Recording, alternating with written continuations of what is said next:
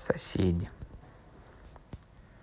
Одна семья получила в качестве свадебного подарка небольшую ферму, находящуюся вдали от деревни, посреди большой широкой степи. Недалеко от фермы был невысокий холм, а на вершине лежала груда камней. Счастливые муж и жена сразу после свадьбы переехали в свою ферму. Но через некоторое время они заметили, что вокруг ни души, и они оторваны от других людей. Ни один житель деревни и близко не подходил к их ферме из страха оказаться возле холма, на котором, по слухам, жили страшные степные человечки. Хотя никто из деревенских жителей никогда не видел этих человечков, но тем более не говорил с ними, все были просто уверены, что они страшные, злые и неприятные.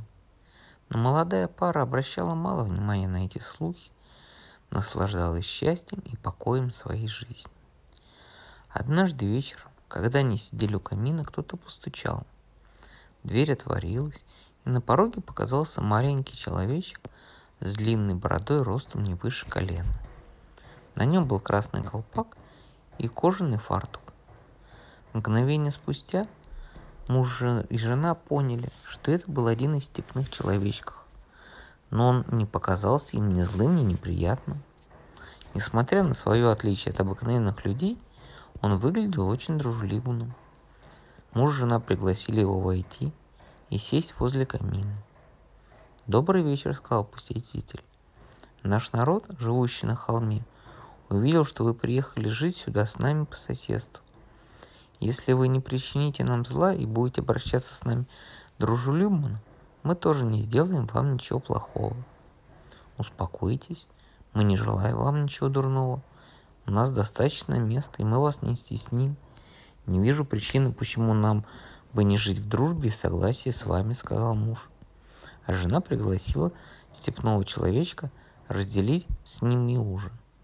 Спасибо, сказал человечек, но меня послал к вам король, я не хочу заставлять его ждать и беспокоиться. Спокойной ночи. И степной человечек исчез так же мгновенно, как и появился. С тех пор молодая пара и степные человечки подружились. Сначала степные человечки побаивались своих соседей и исчезали, едва их завидев.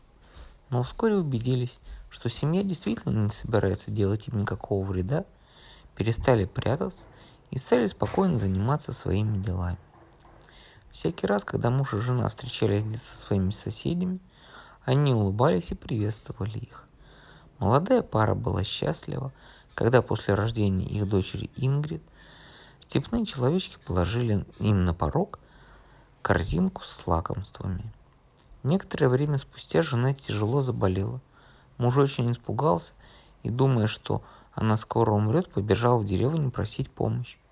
Но никто из жителей не знал, как лечить болезнь жены – Наконец посоветовали обратиться к одной старухе, умевшей лечить травами. Но она отказалась пойти из-за страха встретиться со степными человечками. А печальному мужу ничего не оставалось делать, как вернуться домой. С каждым днем его жене становилось все хуже.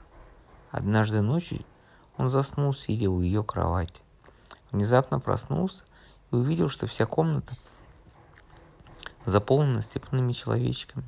Они убирали комнату, другие штопали одежду, третьи качали ребенка, четвертые готовили травяной чай, которым напоили молодую женщину. Вскоре степные человечки заметили, что муж проснулся и со всех ног бросились бежать из дома. Вскоре на другой день ей пожелала, и вскоре она выздоровела совсем и стала заниматься своей работой. Прошли годы, Ингрид выросла. Все эти годы степные человечки продолжали помогать своим соседям. Очень часто, чтобы хоть как-то отблагодарить их за, за их доброту, Ингрид и ее мать угощали своих соседей овсяной кашей или испеченным хлебом. Однажды весной Ингрид и ее родители были очень удивлены, что все камни, разбросанные на их поле, аккуратно сложены в одном месте. А осенью, когда пришла Время уборки урожая они увидели, что зерна собраны, обмолочены и им ничего не надо делать. Многие вечера, сидя возле камина, семья вспоминала все доброе, что делали для них степные человечки. Ингрид во время и ее родители каждый раз во время своих молитв благодарили Бога, что Он послал им таких замечательных соседей. Однажды вечером в комнату вошел степной человечек, тот самый, что посетил их в прежний раз. Только вместо его обычной надежды, одежды на нем был нарядный костюм. В руках он держал палку. Выглядел степной человечек грустным и печальным. «Наш король просит вас прийти к нам на холм сегодня вечером», — сказал он и не добавил ни слова. Вечером Ингрид и ее родители отправились к пещере на холме, где жил степной король. Открыли небольшую дверь и вошли внутрь. Семья оказалась в просторной зале, украшенной разноцветными цветами и пучками ароматных трав. Посреди зала стоял длинный стол. Король пригра... пригласил их занять почетные места. После ужина встал и сказал, «Я пригласил вас сегодня вечером, чтобы выразить благодарность от меня лично и от моего народа за ваше дружеское отношение к нам. К сожалению, пришло время моему народу покинуть это место и последовать за теми из нас, кто уже давно пересек воду Норвегии.